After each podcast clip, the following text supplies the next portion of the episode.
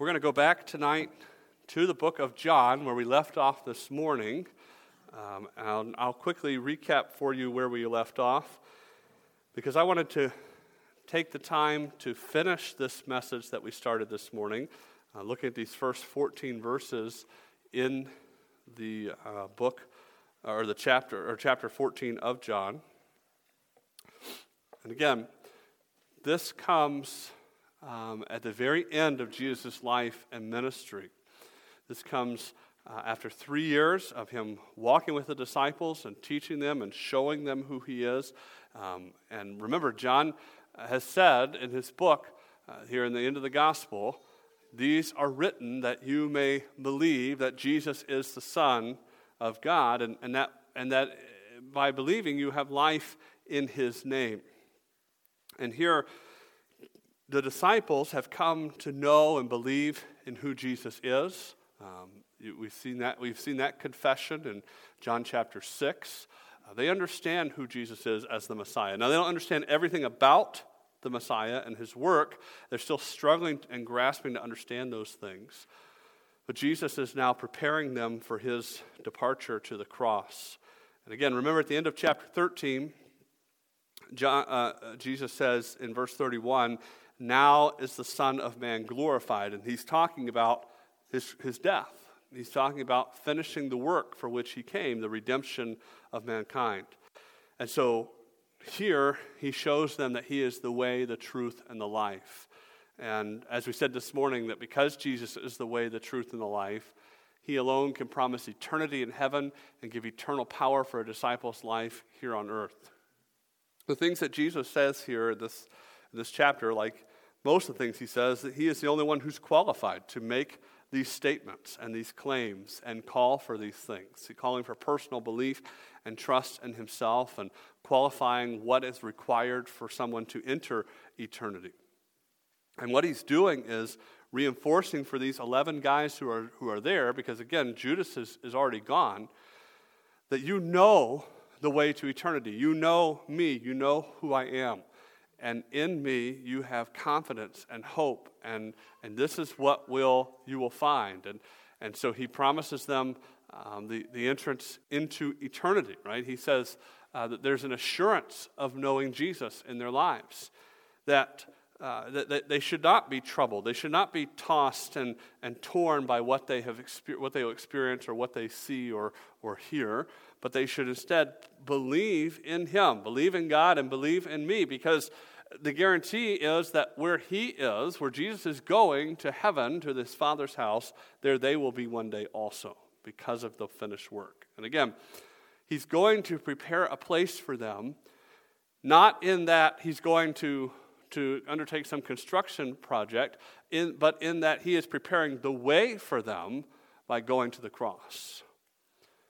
And then he says, You know the way to where I'm going. And then, of course, Thomas asks him, You know, where, we don't know, he says to him, We don't know where you're going. How can we know the way? And that's where Jesus says, I am the way, the truth, and the life. Jesus is the only way to God. He is the only truth of God. He is the only source of life.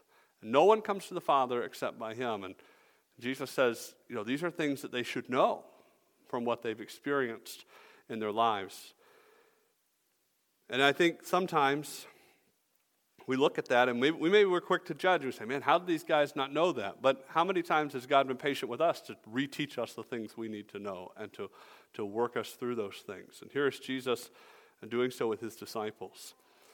And so to further reinforce this, to further reinforce who he is and what he is doing, we get to verses 8 through 11 and we see Jesus' identity with the Father. Again, understanding here that, that there is a deep truth here that Jesus and the Father are one, right? God exists in three persons, but He is one God. And Jesus is God the Son. And, and all throughout His ministry, He has claimed equality with God the Father as He has done the works of God. So again, the disciples once again request reassurance. It says in verse 8 Philip said to him, Lord, show us the Father, and it is enough for us. So the disciples have heard Jesus' words of reassurance. They've heard his exclusive declaration of himself that I am the way, the truth, and the life, and no one comes to the Father but by me. He's the only way to heaven. He's the only source of truth. He's the only giver of life. And now he is the only one in whom they can see the Father. He said in verse 7 If you had known me, you would have known the Father also. And now it's Philip's turn to express doubt and to request assurance. And he asked that Jesus would show them the Father. If they could just get a glimpse of God the Father, they would have everything they need, Philip says. Philip's request is not unlike Moses' request in the book of Exodus when he requests to see God's glory, right? The, the, disciples are, are enamored with if we could see the glory of God, if we could see God the Father revealed, eh, we, we could see a, we may call a theophany of God. They, we would see God manifested before us, and we could, then we could rest secure that everything we've heard is, is true.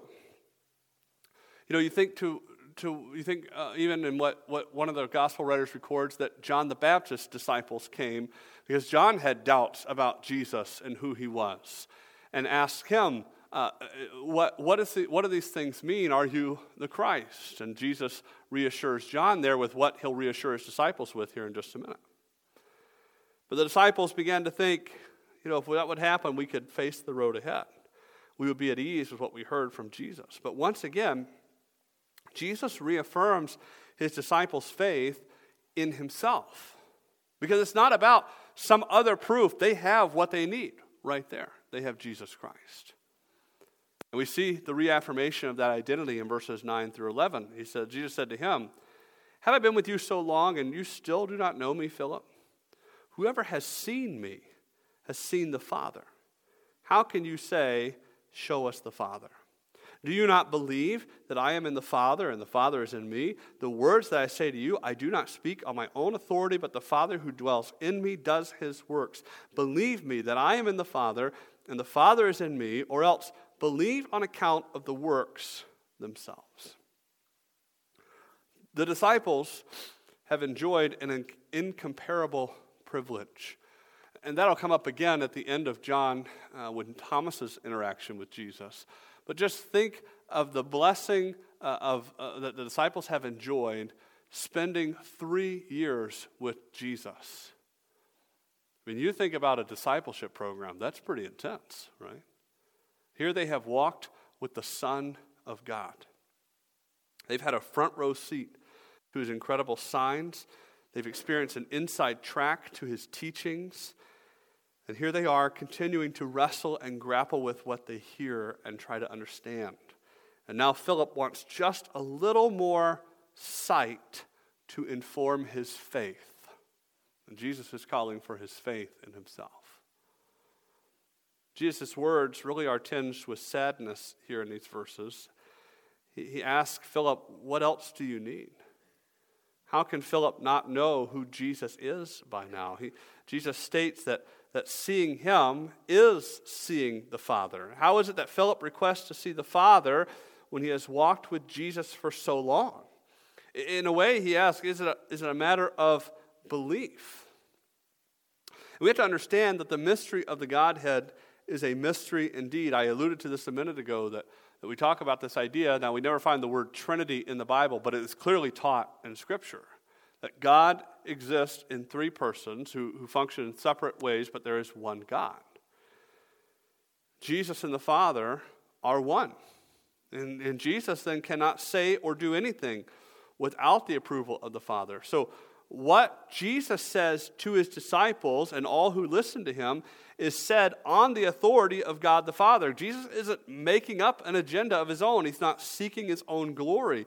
He's doing that which pleased and glorified the Father as Jesus has shown before. And so, what does Jesus do here? Well, Jesus does here, again, something that only Jesus as God can do. You notice here, he says in, in verse um, 11, Believe me that I am in the Father and the Father is in me. That, that phrase, believe me, I mean, that's not, that's not a request. That's not a, you know, I'm imploring you or this. That's a command. That this is what is right. This is what you are to believe. who I am. He is commanding belief in himself. And you know what? You can't make believing something a necessary step of obedience unless you are God. God is the one who sets this forth. To reject Jesus is to disobey. And disobedi- disobedience brings consequences and separation from God. And that's one of the things that, from an early age, if you grew up in a, in a home where parents taught you that what was right and what was wrong, you, you would hopefully become to understand that, that disobedience brings consequences in our lives. That's true in a, in a home setting, it should be true in a societal setting, and it's definitely true in the kingdom of God. That sin always brings consequences. And disobedience, or, or I'm sorry, disbelief, rejection, unbelief, and rejection of Jesus is disobedience to God. He says, Believe in me. And the consequence of not believing in Jesus and not placing your faith in him is separation from God for eternity. And Jesus here reaffirms who he is and his call to them. He calls for belief in himself with as the word made flesh. and Jesus says, even if you won't believe, if you feel like the words are, are hard to believe, look at the actions and the works. He says at the end of verse 11, or else believe on account of the works themselves. This is Jesus' own personal testimony of John's purpose in his gospel. At the end of, of, of, the book of John, in John 20, we've read this before, and I, I alluded to it again a minute ago. Let me just remind you what John says. He says, Now Jesus did many other signs in the presence of his disciples, which are not written in this book, but these are written that you may believe that Jesus is the Christ, the Son of God, and that by believing you may have life in his name. That's the purpose of why he did the things he did. And Jesus says, Listen, you've seen the works. You can believe me, you can trust me. Again, I don't know that it's necessary for us to understand here that the disciples are teetering on the edge of unbelief, falling away, and, and, and not believing in Jesus for salvation. I believe they've truly come to that realization, but they're having a hard time acting on that belief and fully putting it into practice in their lives and resting in who Jesus is. And he's calling them again to once again observe the things that he has done and trust him and rest in him. John, who wrote this gospel, and these fellow disciples who have been mentioned here in this passage, Thomas and Philip, and of course we know the others that are there, they all have a front row seat. They saw the things Jesus did. They heard the words that he spoke. I mean, John, when he writes uh, 1 John, talks about that which we have heard with our, our ears, we have seen with our eyes, we have handled, our hands have handled. They, they, have, they had an experience. They experienced Jesus firsthand like none of us ever will, right? Because they saw him in, the, in person. And the things that Jesus says are worthy to be believed. And this sentiment here that the disciples struggle with is a sentiment that we feel and we hear sometimes in our world today. I mean, countless individuals have said things like, well, if John would just, uh, I'm sorry, if, G, if God would just give me a sign? Or he would show me more, then I would believe, or I would do this, or I would go here. And the truth is, God has given you everything you need in order to believe in him and trust him and follow him. And it's right here in the Word of God. This is the perfect revelation of our perfect and holy God. It tells us of what He has done in this world, it tells us who He is, it tells us who we are and how we, we need Him to have a relationship with Him. And it continues to grow and change us in these things. As Peter, one of the disciples, would write in his letters, it gives us everything that pertains to life and godliness. And, and God not only gave his written word, he sent Jesus, the living word, who we read about in the Word of God. And the Holy Spirit, the third member of the Godhead, illumines the Word of God, convicting us of sin and confirming the veracity of what we read. Everything you need to know to have eternal life is found in the Word of God. And everything you need to know to live a life of a disciple is found in that same Word of God. We were talking this morning in our Sunday school class about the timelessness of the Word of God. You know, culture changes, right? Culture changes because um, the, the way our world works and the way that things are or the things that we have or we, we use, they change. The technology that we use today is vastly different than, it was, what, than what it was 100 years ago, and let alone 2,000 years ago when the Word of God was written. The way we go about our daily lives is vastly different. But God's Word remains the same. Why? Because it is timeless, because it addresses the real root of the issue, and that's the heart of man. And it, it is given by our sovereign God who is over all of these things. God does his incredible work in our hearts through his infallible word. and so, yes, while sometimes perhaps we may be tempted to sit around and think, wow, if only I could have sat at the feet of Jesus, at these men, what a wonderful thing. You can. You sit right here and read the Word of God. And you should sit and read the Word of God and study it for yourself and ask God to teach you from His Word. But if you will not spend time in the Word of God, just if you claim to be a Christian, you won't spend time with God, don't expect to grow into God. It just doesn't happen. Holiness and growth in things of God and, and growing closer to Him and living for Him, that doesn't happen by accident. No one accidentally stumbled into godliness. It comes through spending time with God and finding in Him, in His Word, a fresh vision of Him each and every day.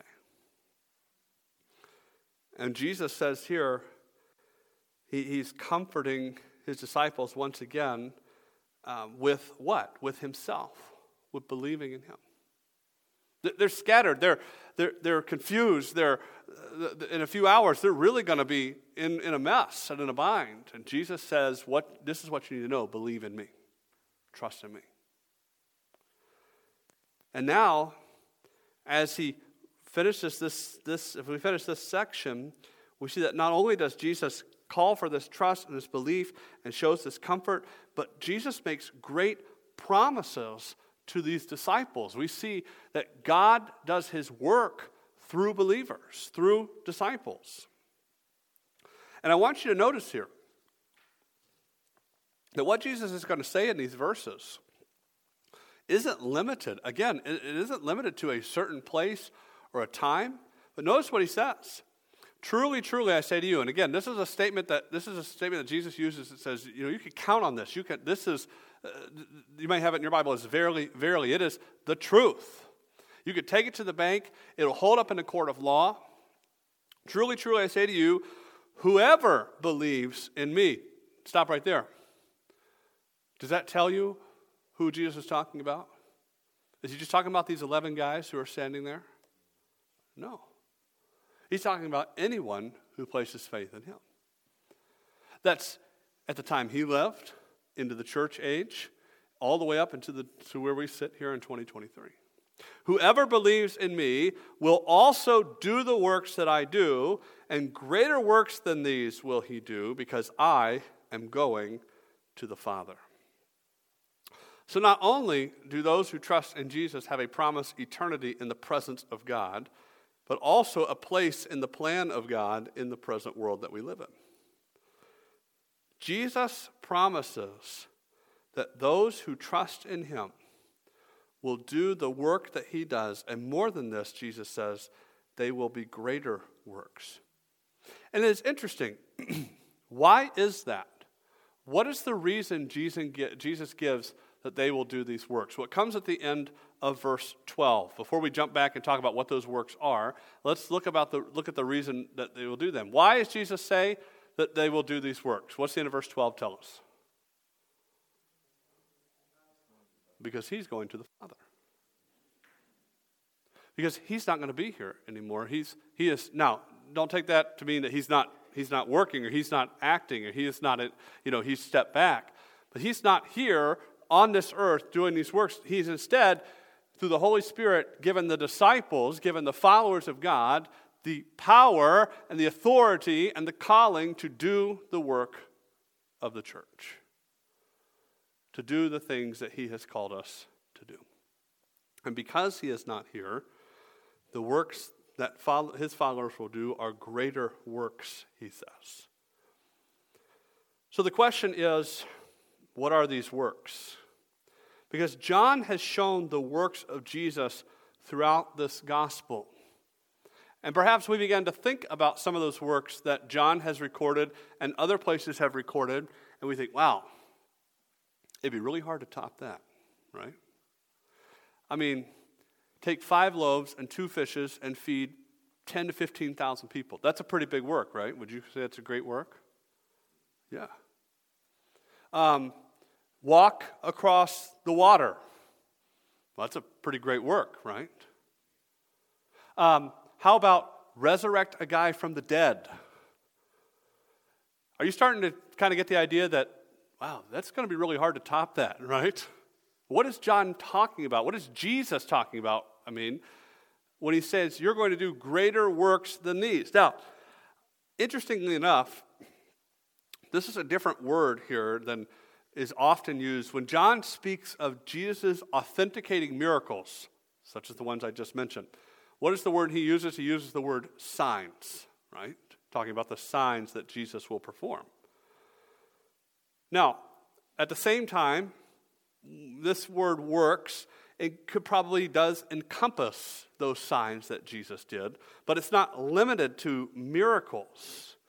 So, is Jesus speaking here about miracles being worked by the disciples? Well, to an extent, it probably does.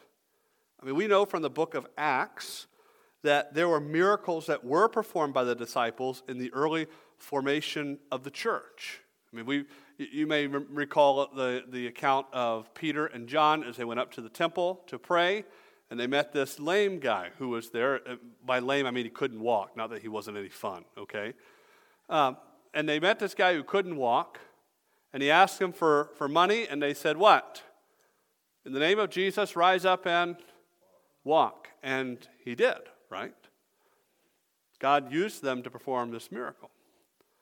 However, we, we understand from Scripture that as the canon of Scripture closed and the formation of the church was, was, had taken place, that, that these sign gifts that these apostles exercised, they, came to an, they were coming to an end. That God doesn't use people in that way necessarily. Now, does God still do great and mighty works? Yes. So the question then still is what is the work that Jesus is talking about here? Well, the greater work that Jesus speaks of is the preaching and the teaching of the gospel. And in that way, there are greater works that are promised by Jesus that are truly seen. You see, when Jesus was on earth, there were those who believed in him, right? I mean, we have 11 guys in this chapter if nothing else. And we know we have others that are mentioned in the Gospels. But in reality, the vast majority of people what? They rejected him. But think about all the religious leadership of Israel and people who fell, fell under their influence. Now, that was not unexpected. In fact, the Old Testament predicted that. This is what was going to happen. Yet, after his ascension, the message of Jesus' life, death, and resurrection, which we call the gospel, began to spread rapidly.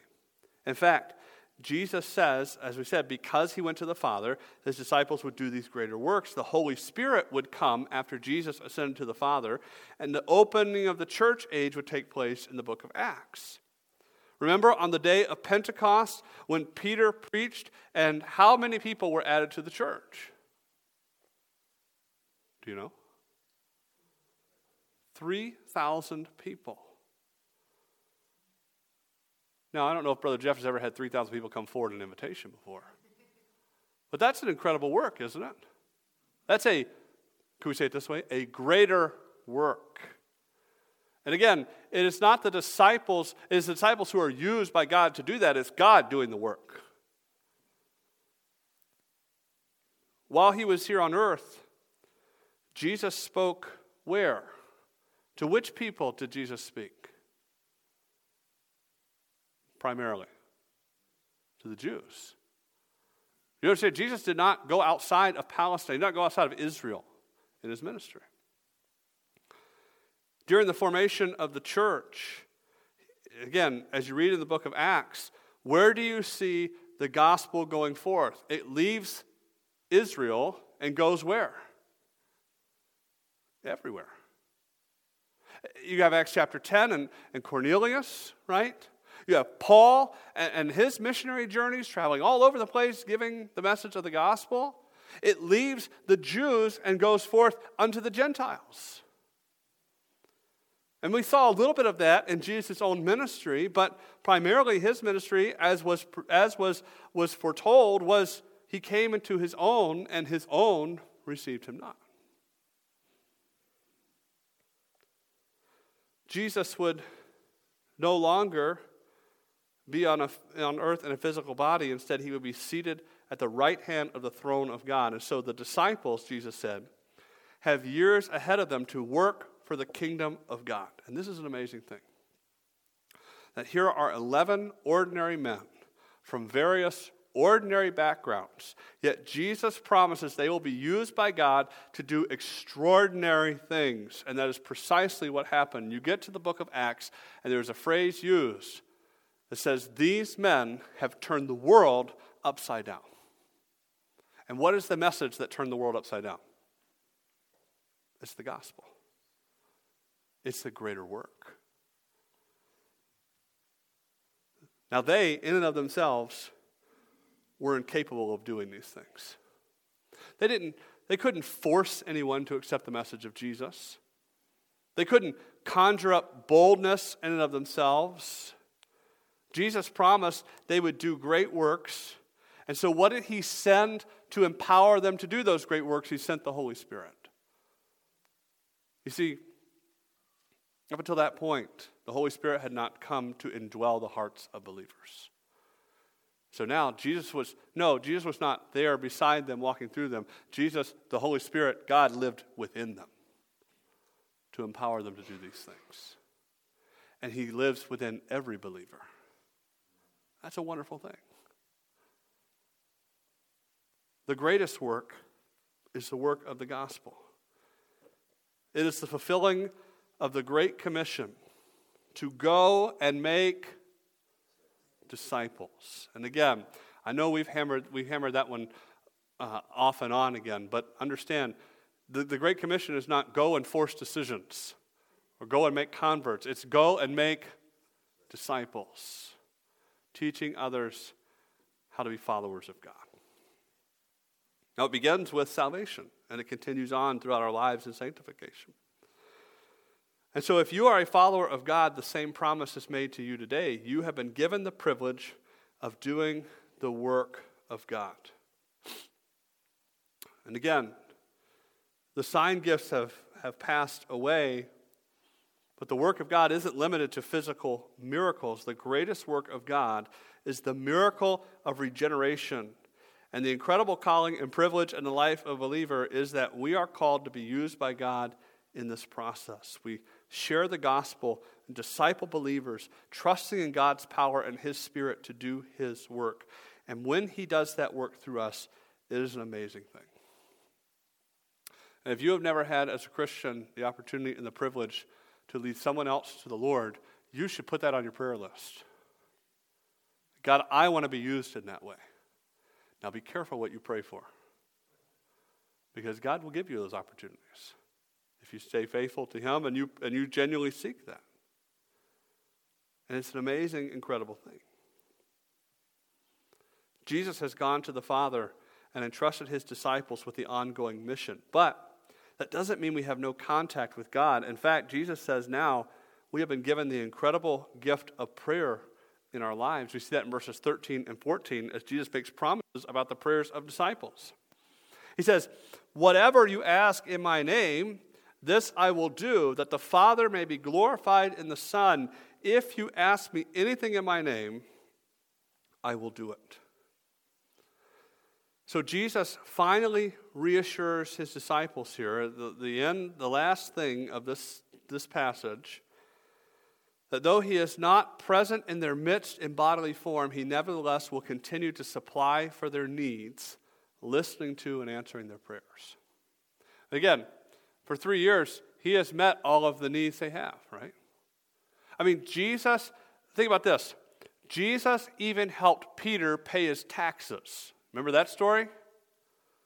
When he needed the temple tax and he went he said go down and catch a fish and inside the fish would be a coin, right? I mean that's that's that's provision, right? Jesus says he will continue to provide for his disciples through prayer. One of the greatest assurances as a Christian you have is this God hears and listens to and answers your prayers. That's a wonderful thing. Now, perhaps again at first glance you wonder what Jesus is saying here. Because it says, Whatever you ask in my name, this I will do.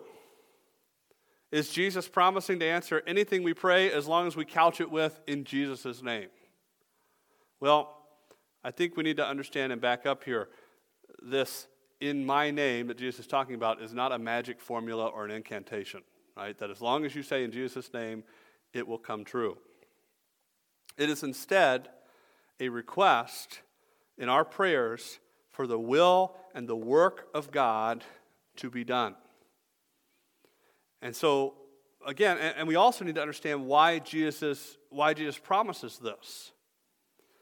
Jesus promises to do these things for what reason? He says there in verse 12 that, um, I'm sorry, verse 13, that the Father may be what? Glorified in the Son. So, Jesus is going to answer these prayers in order to glorify the Father.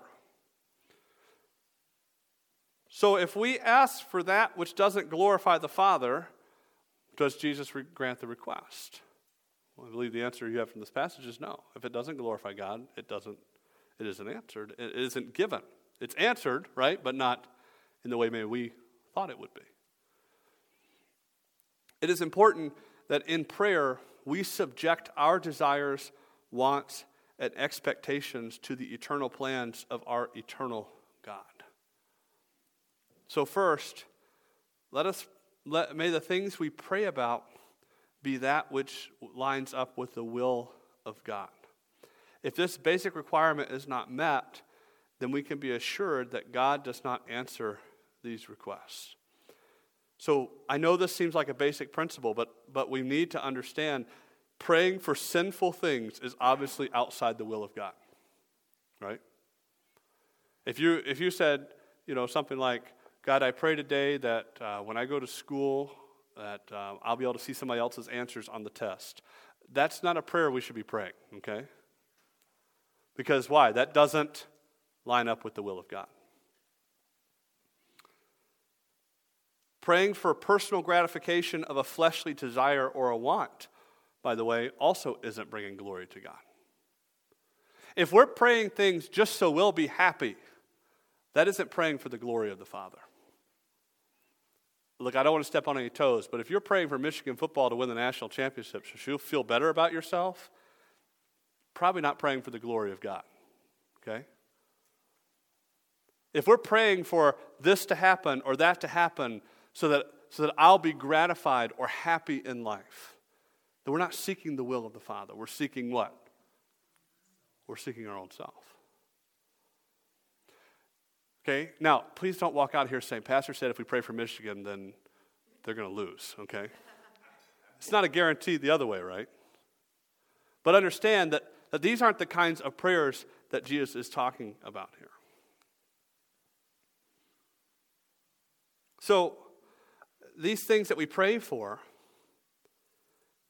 though they may not be inherently wrong, we should be understanding where they fall and what we're praying for. What we're doing is we're submitting ourselves to the will of our Almighty God. If it is God's will for those requests to be answered in the way in which we seek, it will be answered. You know, as a Christian, You have probably prayed for something you felt was not only good, but surely within the will of God, only for it not to be answered in the way you thought. You ever had that experience before? Yeah, okay, thank you. One person, I appreciate that. You know, maybe you prayed for a loved one who was sick and they, they never get better, right? You pray for someone to be delivered from a trial. You pray for something in your life that you, you say, I, am giving this to the will of, this is, this is, is, Lord, this seems to be your will and the right thing, and it isn't answered in that way. This is not because God does not listen, but because he is sovereign.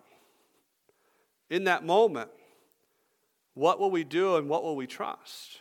Well, God calls us to greater faith in himself that you may see how his answer glorifies himself better than you could have imagined. So, what we are praying when we pray for things in the name of Jesus, we are telling God we want to see him do his work in his way on this earth. And we will follow him. It is also, I mean, it is setting a, the proper state of mind and heart for ourselves that we may do the will of God. It is an acknowledgement that it is through Jesus alone we can receive these things and see God work. That's another major part of this. It says, Whatever I ask you in my name, if you ask me anything in my name, notice what Jesus is saying. He's not saying, if you ask anything and you have enough merit in the disciple merit status, then you can get that. Because we don't have anything to bring to the table. God doesn't owe us anything. Our behavior doesn't dictate whether God listens to our prayers or answers our prayers. And sometimes maybe we think that, at least subconsciously. We, we, we're praying for something and we think, okay, I really want to see God answer this, so I'm going to act in a certain way this week so I can see God answer my prayer. And if you have ever thought that, you don't understand what Jesus is saying here. And if you've ever thought that, don't feel bad because we've all done that. We began to pray like it all depends on us. Okay, I, I prayed, now I, I got to do the right things, right? God, uh, uh, I'm, I'm sorry, Jesus is the only way to God, therefore, He is the only way for our request to come before God. And God answers prayer, and His answers always bring Himself the honor and glory He deserves. So, what do we do? We pray. We pray to our Heavenly Father. We seek His will and His way. We come in the name of Jesus, who is the only way to God. And we seek His help in our lives. We willingly lay down our own personal ambitions and desires and agendas at His feet. And because of Jesus, the way, the truth, and the life, we have access to God to do this. In Jesus, we have the promise of eternity and hope for the present, living for God's kingdom in his strength. So this is what Jesus tells his disciples that you have assurance that you can depend on me and trust in me and pray to me. And I will listen, and I will answer. I will do that which glorifies the Father, which at the end of the day, is the greatest thing that we can do is bring glory to God. Because Jesus is the way, the truth, and the life, He alone can promise eternity in heaven and give eternal power for a disciple's life here on earth. Jesus is the way, the truth, and the life. That is good news for troubled hearts. This is a call for our trust in Him, a call for our obedience to Him, and a call for our work for Him. One day, He will return gathering his own to be with him in heaven. That'll be a glorious day. In Jesus, we see the Father, as he says. His actions and his attributes that Jesus has, those things that we see in him, are not just a reflection of what God is like, those are God's actions and attributes. We read in God's Word the revelation of these things, and they challenge our hearts. We can be comforted by his identity. We are called to serve him because of that identity. And so God's kingdom is served best by faithful servants. We, as disciples, are promised to be used in this great work if we follow and submit to God. So let us be faithful to engage in the work of God's kingdom, seeking God's glory. Because of Jesus, we have access to the Father, a guarantee that our prayers will be heard and answered in accordance with God's will and His glory. So let us pray. Let us come boldly before God's throne of grace, seeking God's wondrous goodness and powerful workings. Perhaps this is one of the greatest comforts of a disciple's life. Your Father hears you and He cares for you. We can trust the way, the truth, and the life, for He is worthy. Father, thank you for your word and its power to change our lives. Thank you for the message of Jesus and Jesus alone. Thank you that in Jesus Christ we have confidence to come before you, not to seek our own will and our own ways and our own gratification, but to seek the, the exaltation of the kingdom of God. And Lord, we pray that you would help us to be willing to submit ourselves to that. Lord, help us in our own lives as disciples to seek the exaltation of the kingdom of God, whatever that means in our lives, whether it's taking up those actions that we have neglected or putting off those things we have taken to ourselves that aren't reflections of the kingdom, and help us to live for you, empowered by you. Help us to show others the Father through our words and actions. And help us to be faithful to give the message of the gospel. May we be used in a great way to do greater works for the kingdom of God as you promised to those who follow you. Be with us now as we close our service. Pray that you would um, get the honor and glory as we close. In your name we pray.